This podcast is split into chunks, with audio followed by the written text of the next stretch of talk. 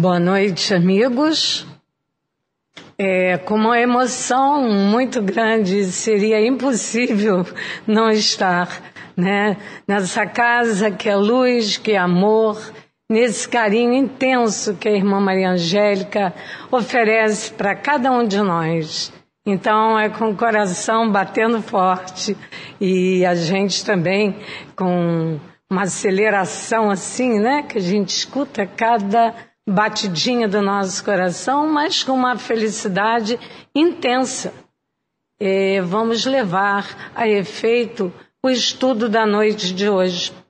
É um estudo baseado no lindo livro Boa Nova, e esse livro, como cada um de nós com certeza já teve oportunidade de fazer uma leitura, né? Porque os capítulos são maravilhosos, eles são de uma ternura, é tão envolvente a leitura que você tem a sensação, às vezes, de estar sentado também na beira daquele lago, ouvindo o Mestre Jesus colocar as suas doces palavras, muitas vezes advertências, chamando atenção, corrigindo aquilo que naquela época e ainda hoje temos de confuso, de não muito claro.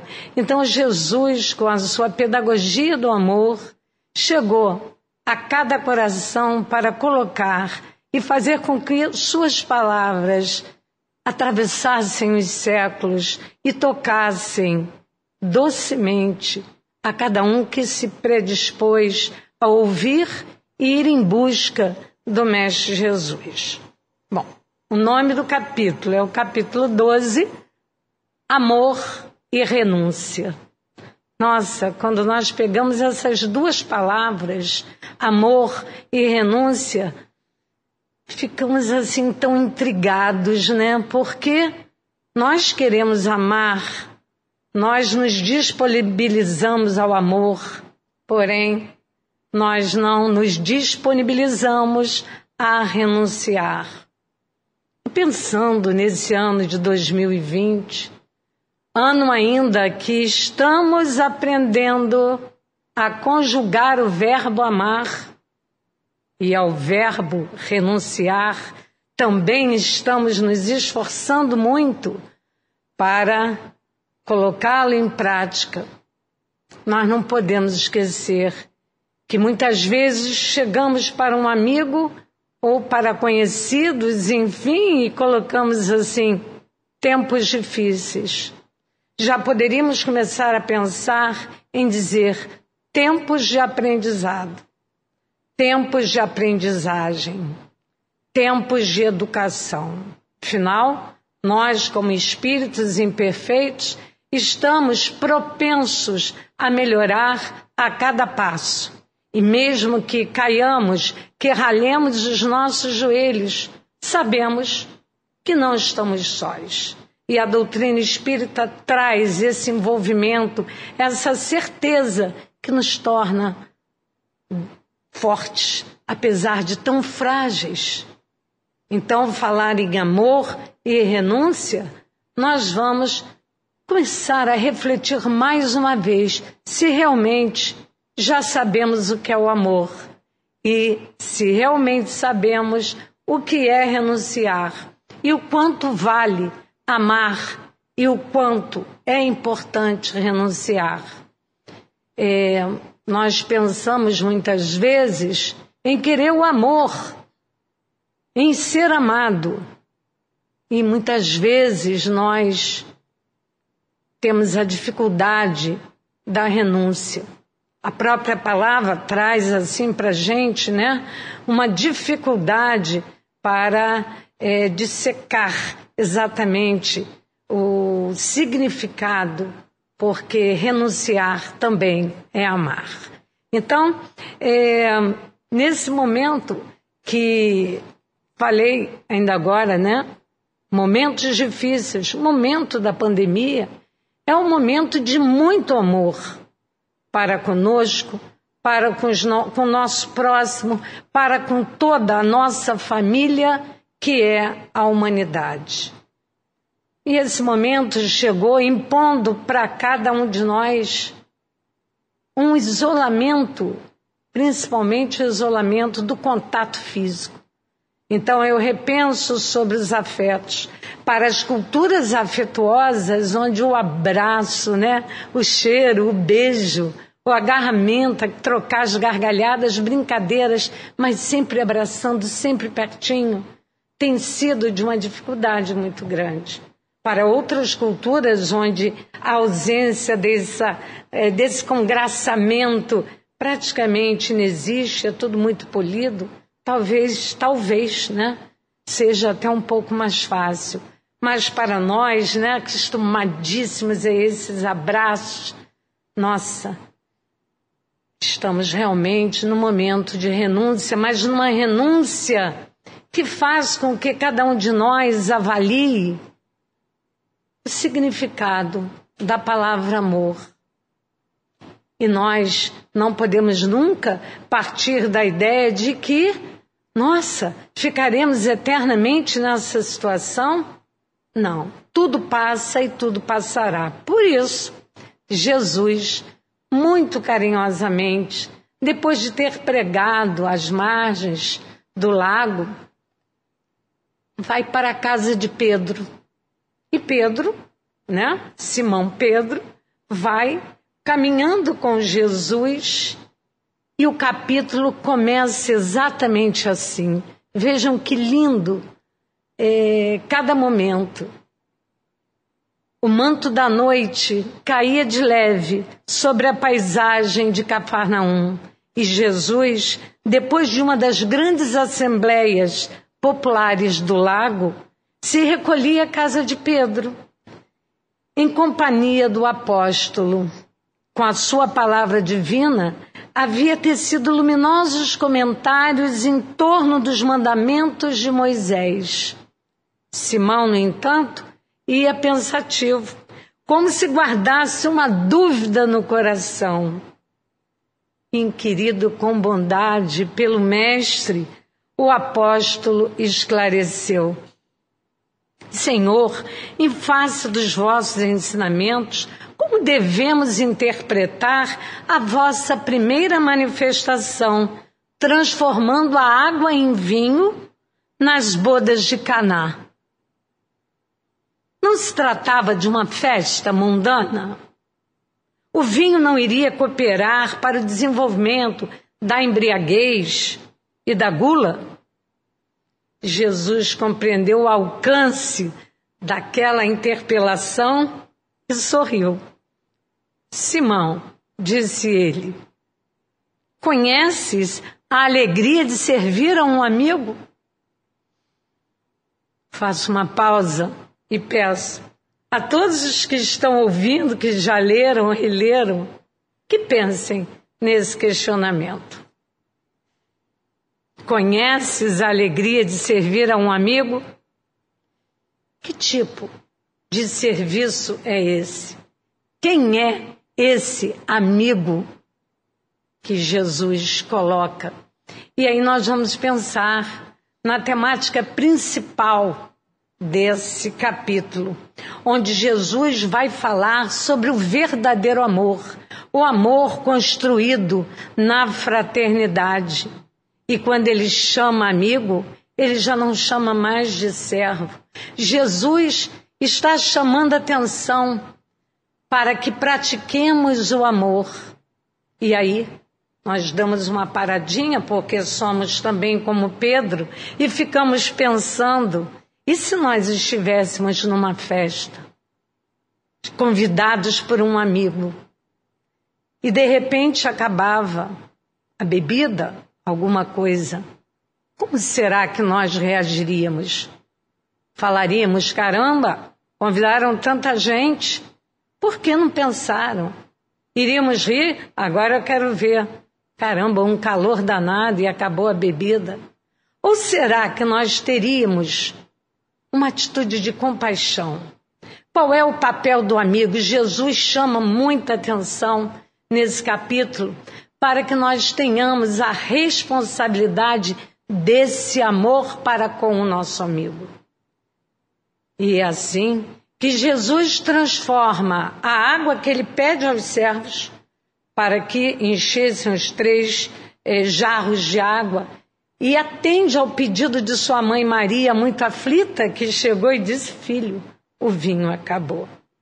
E aí, nós, nós aqui, né, mais uma vez como Pedro, iríamos ficar pensando: caramba, o que vai acontecer? E aí, refletindo intimamente, pensei: como cada um de nós se coloca numa situação dessa? Nós estamos em treinamento de amor. Vida é amor e somos beneficiados por várias reencarnações. A cada reencarnação, um aprendizado para compreender a linguagem de Jesus, para compreender, né, toda essa filosofia que tem como projeto o amor universal. Então, esse capítulo começa com essa primeira interpelação de Pedro ao Mestre Jesus. E ele ternamente fez essa colocação. Conheces a alegria de servir a um amigo? E Pedro, naturalmente, engoliu em seco e foi elaborando né, essa colocação do Mestre Jesus. Por isso, nessa nossa conversa de hoje, eu fiz um roteirinho, né? E a primeira é, ideia desse roteiro era pedir a todos que estivessem assistindo que escrevessem num papelzinho o que é o amor. E aí vai sair uma frasinha rápida, mas que escrevessem, guardassem esse papelzinho. E no dia de Natal, nesse mês de dezembro, que nós sentimos as vibrações do Mestre chegando tão próximo e que vamos nos reunir, mesmo que estejamos só duas pessoas, né? Nós sabemos que já é o suficiente. Ou se estivermos sozinhos, vamos ler para nós mesmos, vamos mandar para os amigos a mensagem do que achamos sobre o amor. Podíamos até fazer uma brincadeira, pedir que cada um mande uma mensagem sobre o amor. Então, amor e renúncia caminham juntinhos Podemos renunciar quando convocados a colaborar com um amigo, quando nos colocarmos daquele jeitinho. Ainda bem que eu não estava lá, né? Eu não tenho nada com isso. Nós estamos entrelaçados através do amor. Muitas vezes esse amor está bloqueado e nós não percebemos. E é por isso que Jesus chega nos advertindo com os seus sermões, com as parábolas, com os ais, né? Puxando a nossa orelhinha. Então esse capítulo tem como pano de fundo as bodas de Caná. E as bodas de Caná trazem uma simbologia muito grande porque seria o momento exato da união, né? Desse amor universal, do Mestre Jesus na sua missão, tentando acordar a humanidade, para que essa humanidade pudesse brindar com o vinho. E aí, pensamos no vinho. O vinho tem uma simbologia especial, principalmente para todos os homens, para o ser humano e é histórico. Se nós formos fazer um levantamento, data aproximadamente de 6.500 anos antes de Cristo, o, o fato histórico de se cultivar a vinha. E nós vamos encontrar na Grécia os resíduos históricos de toda essa cultura. Aliás, todas as civilizações que se desenvolveram ali na bacia do mar Mediterrâneo tinham traços comuns de cultura no que tange à alimentação. O vinho estava sempre presente como algo sagrado, o peixe, né, a abundância do mar, o pão, a azeitona, o azeite. Então, quando Pedro pergunta, né, Simão Pedro pergunta, não era uma festa mundana, não. As festas de casamento naquela época duravam sete dias. Então, né? Imagina a preparação, o cuidado, a importância de famílias comemorarem a união, o amor. O vinho não podia faltar. Então, Jesus, quando transforma o vinho em água, ele está socorrendo a essa família. Afinal, ele foi convidado também, estava com os amigos. Jesus socorre a família. Jesus socorre o afeto, né? Não deixando esse símbolo, que é o símbolo da confraternização, brindada com vinho, ficar sem a matéria-prima necessária. Então nós temos que pensar muito quando sempre que vamos fazer a leitura das bodas de Caná. Isso está lá no Evangelho, em João, né? A água transformada em vinho. Então é importante que nós guardemos esse momento, porque nós temos que levar à frente também o conhecimento, a reflexão sobre essa postura de Jesus, que na verdade estava chamando atenção para o amor, para a fraternidade, para a amizade, para a alegria dos afetos. E é o tema desse capítulo, a afetividade. Olha, quando nós pensamos no planeta Terra agora, em cada cantinho do mundo, há de ter alguém sozinho, precisando de um abraço, precisando de um sorriso, precisando de vibrações que o faça levantar, caminhar, que o faça se desvencilhar desse homem velho que é urgente, que urge se modificar. E é por isso que nós fazemos leitura da Boa Nova. Então, voltando, né, contextualizando, era muito importante a transformação da água no vinho. E aí eu pensei, né? Quando Jesus fez isso, é o que ele vem fazendo o tempo todo, os cuidadinhos de Jesus conosco. A doutrina espírita traz essa delícia, né? De saber que não estamos sós. Muitas vezes aflitos, transgredimos e deixamos, né? ao abrir a janela do nosso coração para os sentimentos rasteiros, que eles entrem e fiquemos com sabor amargo nas nossas bocas. Então, quando lemos uma passagem, percebendo a grandeza do Mestre Jesus, nós já nos sentimos fortalecidos. E sabemos que na hora que nós caímos um pouquinho, rapidamente podemos sair dessa situação de inércia. Então, não vamos deixar esquecer essa frase. Simão Pedro, conheces a alegria de servir a um amigo? Com certeza, cada um de nós está aqui pensando no momento que pôde socorrer, que pôde servir com o coração. Mas também podemos pensar que renunciamos a essa oportunidade porque estávamos aflitos com outras coisas. Mas nós estamos aqui para aprender. Ainda agora falei que estávamos, estamos aqui aprendendo a conjugar o verbo amar e aprendendo a conjugar o verbo renunciar. Então, amigos, é, nesse capítulo há um segundo momento, porque Simão Pedro ele pergunta a Jesus Jesus docemente percebe a sua aflição, responde e deixou bem clara essa resposta, né?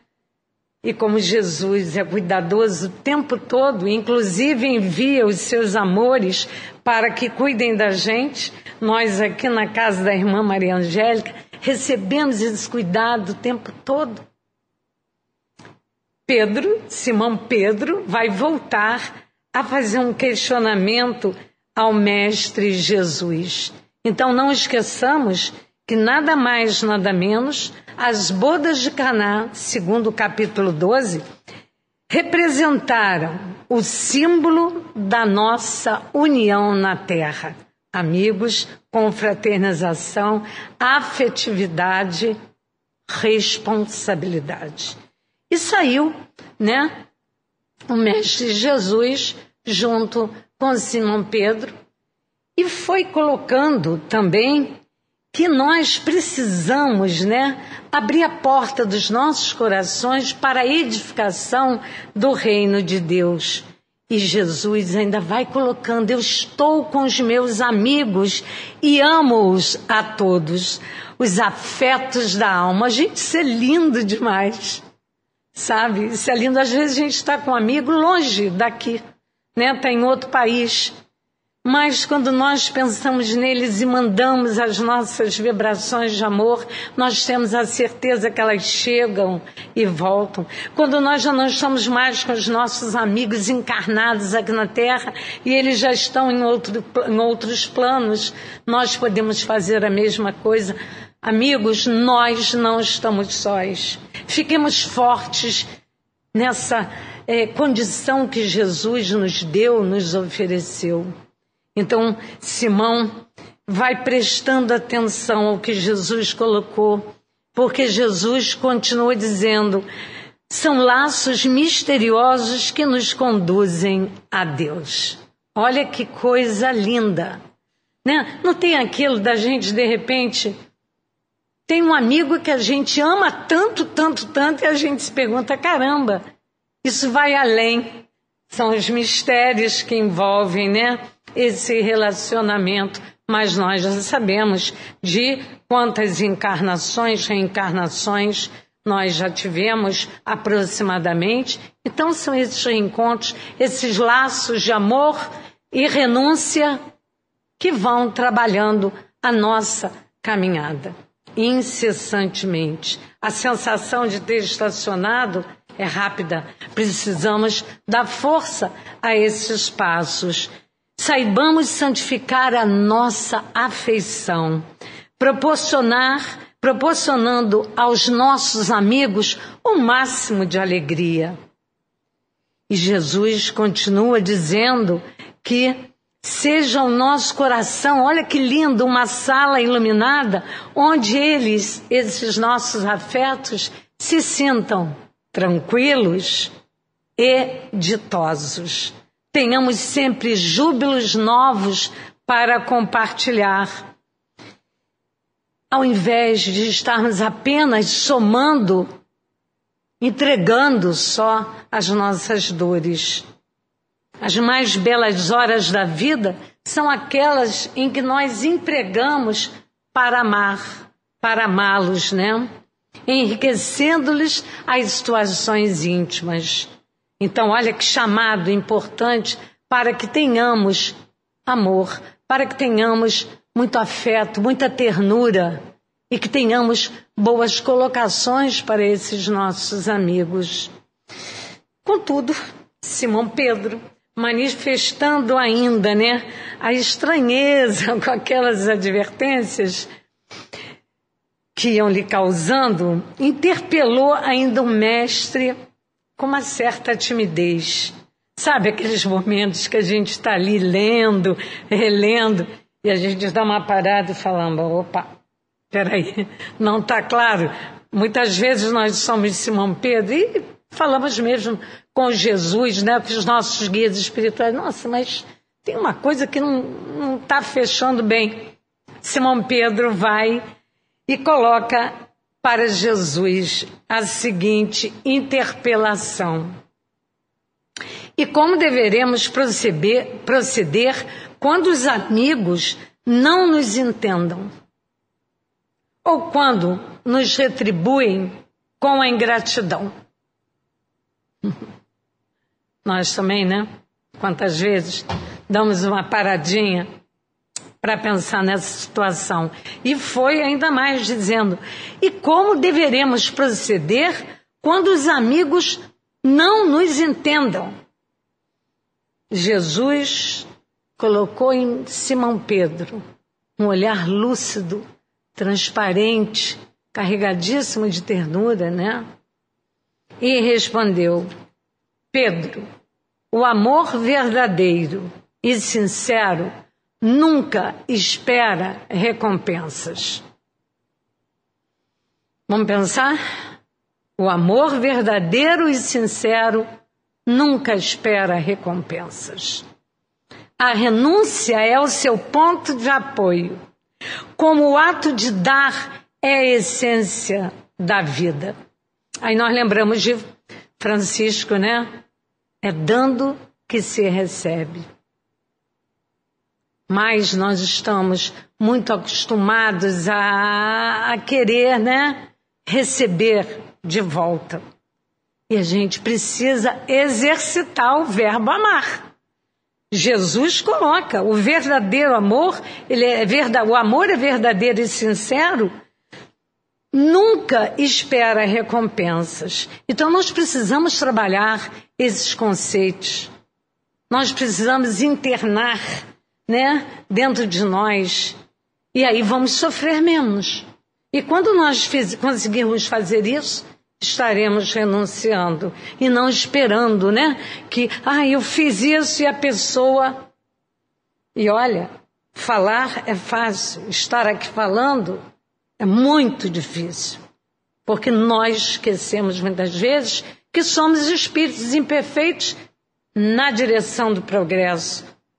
Mas nós sabemos que o nosso irmão maior, o Mestre Jesus, e o nosso Pai, que é Deus de amor e bondade, e sabedoria nos fornece os instrumentos para esse aprendizado.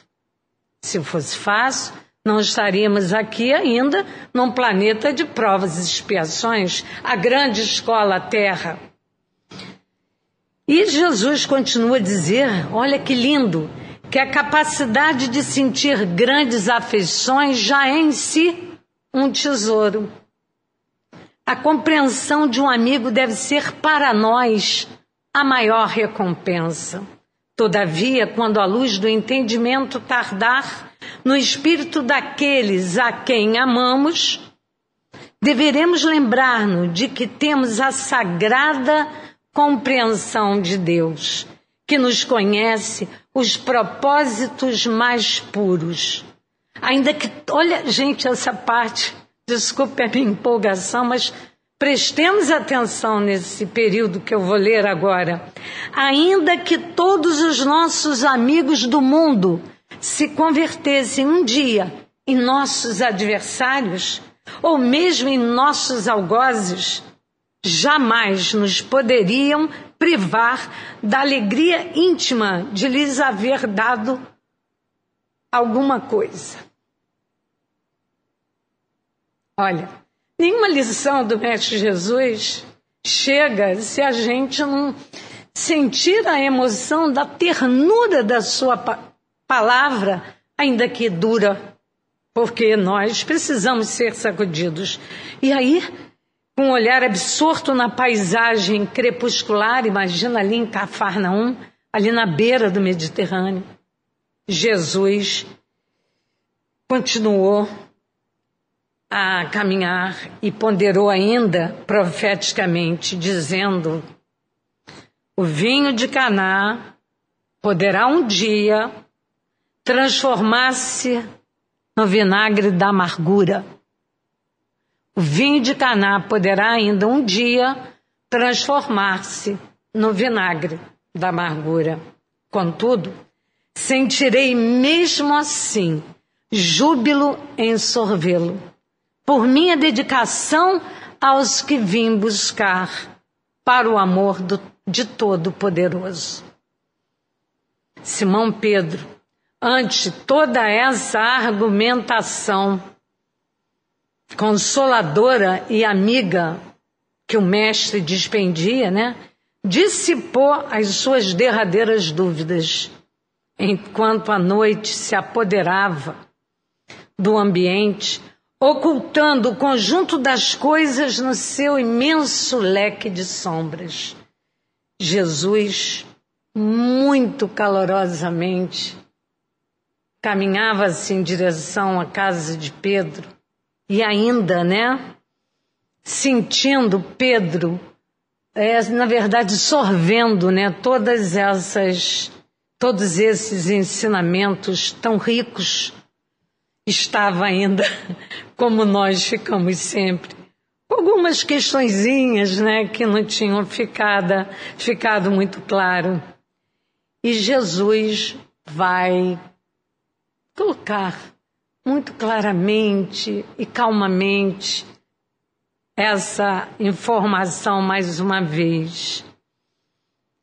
É, enquanto não estivessem decididos a colocar o reino de Deus acima de pais, mães terrestres.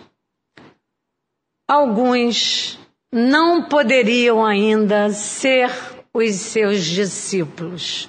E isso bateu na cabeça de Simão Pedro.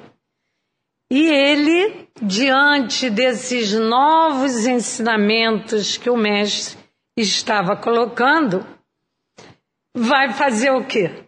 Interpelar mais uma vez Jesus. Jesus está sabendo que viria essa interpelação.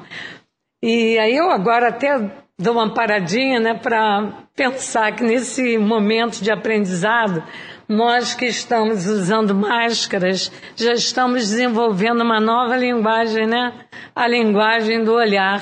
A gente olha para o outro assim, e às vezes não precisa nem falar, né? Está ali no olhar uma resposta, uma dúvida, um entendimento. E Jesus olhou para Pedro e ele vai colocar para o Mestre Jesus assim: Mestre, como conciliar estas palavras tão duras com as vossas observações anteriores relativamente aos laços sagrados entre os que se estimam? E Jesus sabia que o Pedro, que o Simão Pedro ia ficar nessa dúvida, né? Porque afinal, o que, que Jesus colocou? Enquanto todos os homens não estiverem decididos a colocar o reino de Deus acima dos pais, das mães terrestres, dos seus afetos, não poderiam ser os seus discípulos. Porque Jesus vai colocar, ide e pregai o evangelho. E aí, como é que é, né? Essa situação, ide, pregai o evangelho? Isso vai exigir de cada seguidor do Cristo o quê? Eu estaria ouvindo toda a turma agora falar. Todo mundo juntinho vão falar em casa, exigindo o quê? Renúncia. É, mas aí Jesus vai continuar, vai mandar umas coisas lindas para Pedro que ficou. Isso foi muito rígido. Como é que eu vou entender isso? Mestre, como conciliar então estas palavras com aquilo que o Senhor sempre falou a respeito né, desses laços afetuosos, sagrados. Sem deixar transparecer nenhuma surpresa, Jesus esclareceu: Simão Pedro, a minha palavra não determina que o homem quebre os elos santos de sua vida. Antes, exalta os que tiverem a verdadeira fé, para colocar o poder de Deus acima de todas as coisas e de todos os seres da criação infinita. Não constitui o amor dos pais uma lembrança da bondade de Deus permanente? Não representa o afeto dos filhos um suave perfume do coração? Tenho dado aos meus discípulos o título de amigos por ser o maior de todos. E aí, Pedro está ouvindo, né? Atento. E o mestre continuou. É, não pode condenar os laços de família. Não podemos condenar. Mas vamos colocar acima deles o laço indestrutível da paternidade de Deus. E aí, quando nós fazemos nossas orações, nós nos colocamos lá falando, Pai de amor e bondade. Pai de amor e bondade. Pai, sim, Pai de toda a humanidade. E Jesus continua a dizer: o reino do céu no coração deve ser o tema central da nossa vida. E quando Jesus coloca isso para Pedro, ele está apresentando a renúncia. Deus é o Pai de todos nós. Ele tem que estar acima de tudo. Porque ele continua a dizer aqui no capítulo: tudo mais é acessório. A família no mundo está igualmente subordinada aos imperativos dessa edificação. Já pensaste, Pedro, no supremo sacrifício de renunciar? Jesus direto, né? Vai lá. É como quando botam um dedinho na nossa testa ou atingem o nosso coração, nós lá, né, conversando com o Mestre Jesus. Todos os homens sabem conservar. São raros os que sabem privar-se. Na construção do, do reino de Deus, chega um momento em que vai acontecer um desprendimento, uma separação. E essa separação não é aquela apenas que se verifica com a morte do corpo, muitas vezes proveitosa e providencial, mas também a das posições estimáveis no mundo, a da família terrestre, a de paisagens queridas, ou então a de uma alma bem amada, que preferiu ficar à distância entre as flores venenosas de um dia. Então, amigos, aí no capítulo vão aparecer frases que são dignas. Vamos ler o capítulo, reler. Tem uma aqui que coloca assim, que eu resumi dizendo: é, aprender a partir e esperar. Às vezes a gente é obrigada a abrir mão de alguma coisa que era tão importante para nós e sofremos, renunciamos àquilo. Daqui a pouco nós vamos compreender o porquê. São os ciclos né, que se abrem né, e fecham, abrem, fecham. As portas que abrimos, fechamos. Buscamos. Então tem sempre lá a obra inteira de Jesus com a grande preocupação de nos reunir através do amor. Essa é a grande mensagem também e Jesus vai colocando que por essa razão os discípulos necessitam aprender e partir. Quando nós olhamos, por exemplo, toda a trajetória de Paulo, o naufrágio de Paulo, a certeza de que ia ser condenado em Roma. E, no entanto, no naufrágio, ele desce naquele, naquela ilha, ali pertinho de Malta, e executa uma série de tarefas de amor, está sempre escrevendo as cartas levando o evangelho, sempre sustentada, sustentado pelos amigos, não é? Então nós vamos pensando na nossa caminhada, nas nossas trajetórias. Jesus vai ainda colocando que onde as determinações de Deus os conduzam, porque a edificação do reino do céu no coração dos homens deve constituir a preocupação primeira, a aspiração mais nobre da alma, as esperanças centrais do espírito. E aí nós vamos pensando, né, que o tempo vai passando e dá vontade de ficar conversando sobre isso horas. Volto a insistir, vamos ler os capítulos desse livro, capítulo 12, e vamos lembrar que a palavra amor e renúncia caminham tão agarradinhas e que o amor verdadeiro não espera a recompensa. O vinho de Caná transformou-se em dois momentos importantes. E aqui nesse capítulo Jesus narra. Ele trouxe alegria, foi o socorro para a festa, a água transformada em vinho a alegria dos afetos, o valor da amizade, o socorro que temos que prestar uns aos outros, já que os intitulamos amigos. Mas houve um momento em que Jesus exercitou para nós o maior exemplo de renúncia, quando, na crucificação, pediu água. Tenho sede. E lhe serviram vinagre. Então, nós precisamos usar esse exemplo e o máximo das vezes que pudermos oferecer vinho para os nossos amigos, lembremos dessa passagem de Jesus. Então, nesses três momentos, Jesus mostrou para nós, sabe, a importância do amigo, a importância da amizade, a importância da construção do reino de Deus em nossos corações. E eu queria tentar é, em quatro minutos, colocar para vocês uma historinha muito linda, chamada Quatro Candelários, Quatro Velas. Numa sala, quatro velas estavam acesas. O lugar era tão silencioso que dava para ouvir o que cada vela falava.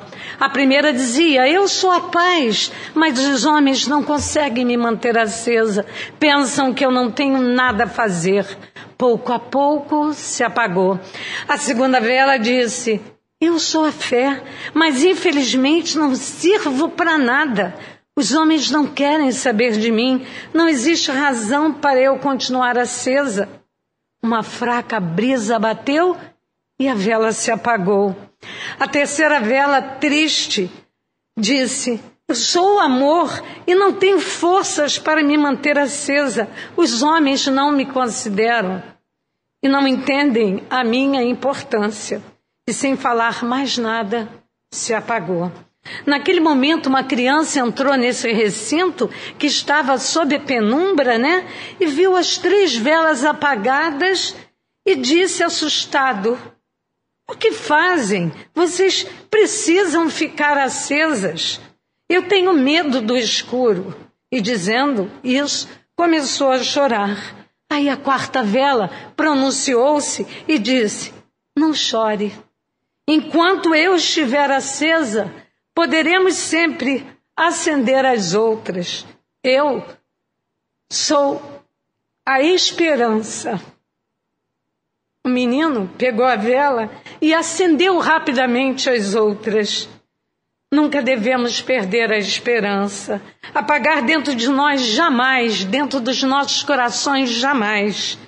Qualquer um de nós pode ser um instrumento de acender essas velhinhas, ser a criança a qualquer momento, acender a paz, acender a fé, a fé raciocinada, porque a fé, quando não é raciocinada, uma simples brisa leva ela embora. Agora, quando a fé é raciocinada, e Allan Kardec trouxe para nós reviver as palavras do Mestre Jesus de uma forma racional.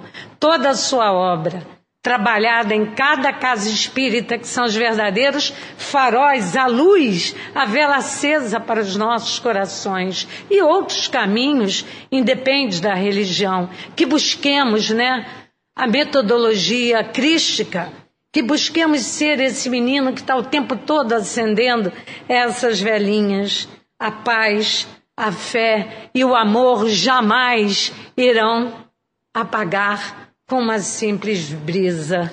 Então, lembrando que é Natal, pedimos, Senhor, ensina-nos a orar sem esquecer o trabalho, a dar sem olhar a quem, a servir sem perguntar até quando a sofrer sem magoar seja quem for, a progredir sem perder a simplicidade, a semear o bem sem pensar nos resultados, a desculpar sem condições, a marchar para frente sem contar os obstáculos, a ver sem malícia, a escutar sem corromper os assuntos, a falar sem ferir, a compreender o próximo sem exigir entendimento, a respeitar os semelhantes, sem reclamar consideração, a dar o melhor de nós, além da execução do próprio dever, sem cobrar taxas de reconhecimento. Senhor, fortalece em nós a paciência para com a dificuldade dos outros, assim como precisamos da paciência dos outros para com as nossas próprias dificuldades. Ajuda-nos para que a ninguém façamos aquilo que não desejamos para nós. Auxilia-nos, sobretudo, a reconhecer que a nossa felicidade mais alta será, invariavelmente, aquela de cumprir seus desígnios onde e como queiras, hoje, agora e sempre. Chico Xavier, nos abraçando e nos preparando para uma noite tranquila, de muita paz e para esse Natal, talvez será o mais verdadeiro de todos para nós. Boa noite. Obrigada.